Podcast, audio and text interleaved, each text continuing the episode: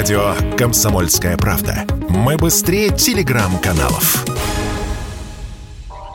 В Москве завершился восьмимесячный эксперимент «Сириус-2021». Это произошло в начале июля. Пятеро членов экипажа после 240 суток в изоляции покинули наземный экспериментальный комплекс Института медико-биологических проблем РАН. Все это время они находились в условиях, имитирующих работу реальной космической экспедиции на окололунной орбитальной станции. Обозреватель медиахолдинга «Комсомольская правда» Александр Милкус рассказал, как выглядит комплекс, в котором 8 месяцев жил экипаж.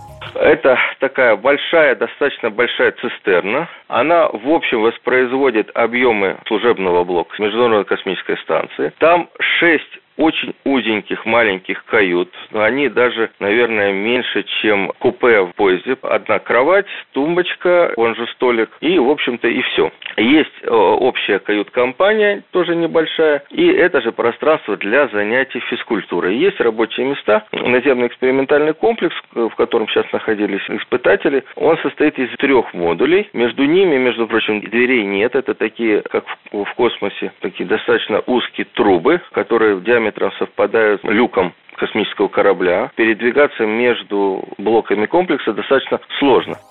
Во время всего эксперимента Центр управления общался с экипажем исключительно по аудиосвязи, члены семьи по электронной почте. В эксперименте принял участие интернациональный состав. Это россияне Олег Блинов и Виктория Кириченко, американцы Уильям Браун и Эшли Ковальски, а также представители Арабских Эмиратов Салех Амар Аль-Амири. Всего пять человек, хотя на старте эксперимента «Сириус-21», который официально начался 4 ноября 2021 года, было шестеро участников, отметил Александр Мил Вилкус.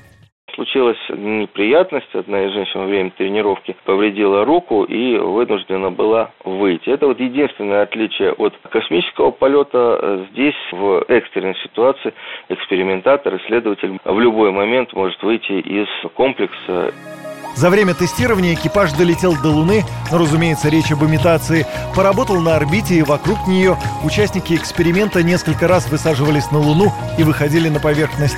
Также моделировались различные ситуации, в том числе аварийные. Всего в ходе испытания было проведено более 70 различных экспериментов. То есть без дела участники не сидели, плюс условия практически полностью имитирующие работу реальной космической экспедиции. Разве что не находились в невесомости. Командир экипажа Олег Блинов рассказал журналистам, что позволяло расслабиться и отвлечься во время проведения эксперимента.